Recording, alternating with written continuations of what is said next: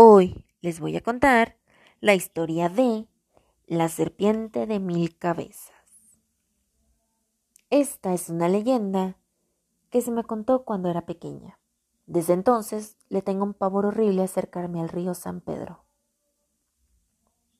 Cuenta la leyenda que en el río San Pedro habita una criatura enorme que tiene mil cabezas y mide alrededor de 30 metros de largo.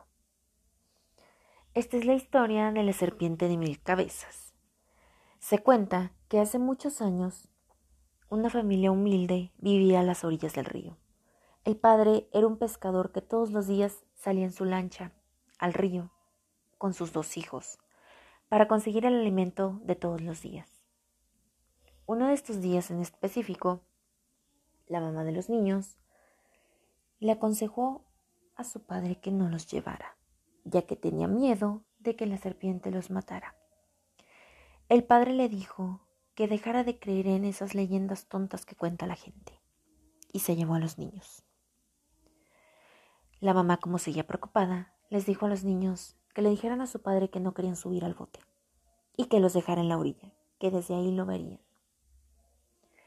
Uno de los niños, que fue al que más le dio miedo, le dijo a su papá al llegar al río. Papi, ¿Me puedes dejar en la orilla? Es que me da mucho miedo entrar por la serpiente. El papá disgustado le contestó. ¿Cómo puedes creer eso? ¿Crees que esas cosas son reales? ¿Cuántos años tienes? Si eso quieres, quédate aquí. No me esperes. Al decir esto, el papá subió al bote con su otro hijo y zarpó.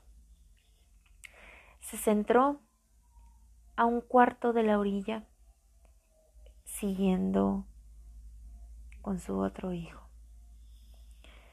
Pasaron los minutos y el niño que quedó en la orilla estaba jugando, aventando piedras, cuando de repente ve dos ojos brillosos de un color verde esmeralda bajo un puente. Él creyendo que son monedas, sigue la luz, sin saber lo que le esperaba. El papá al volver no encuentra a su hijo y comienza a llevarlo. Ian, ¿dónde estás? Ian. La mamá, al escuchar que llamaba a su hijo, salió preocupada y le preguntó qué pasa. Él le contestó, no está Ian, se fue contigo. Ella empezó a temblar y entre lágrimas le dijo, no, yo te dije que estaba aquí contigo. Los dos muy preocupados, pensando que el niño se había ahogado, salieron a buscarlo.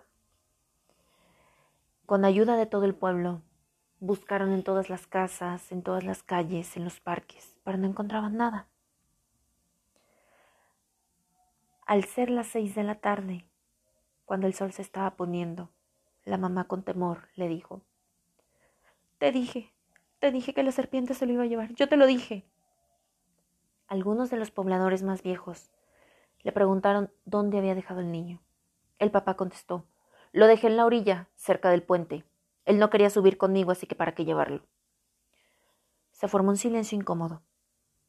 Y de repente le contestaron, deberías revisar abajo del puente, pero te aconsejo que te prepares. El papá incrédulo zarpó bajo el puente, que estaba a unos metros de distancia de donde había dejado el niño. Al llegar ahí, escucharon a una serpiente. El papá se asomó y lo único que pudo ver fue el cuerpo de su pequeño, enredado con el cuerpo de la serpiente. Y una de las cabezas de la serpiente se estaba comiendo su cara. El papá solo pudo pegar un grito de terror.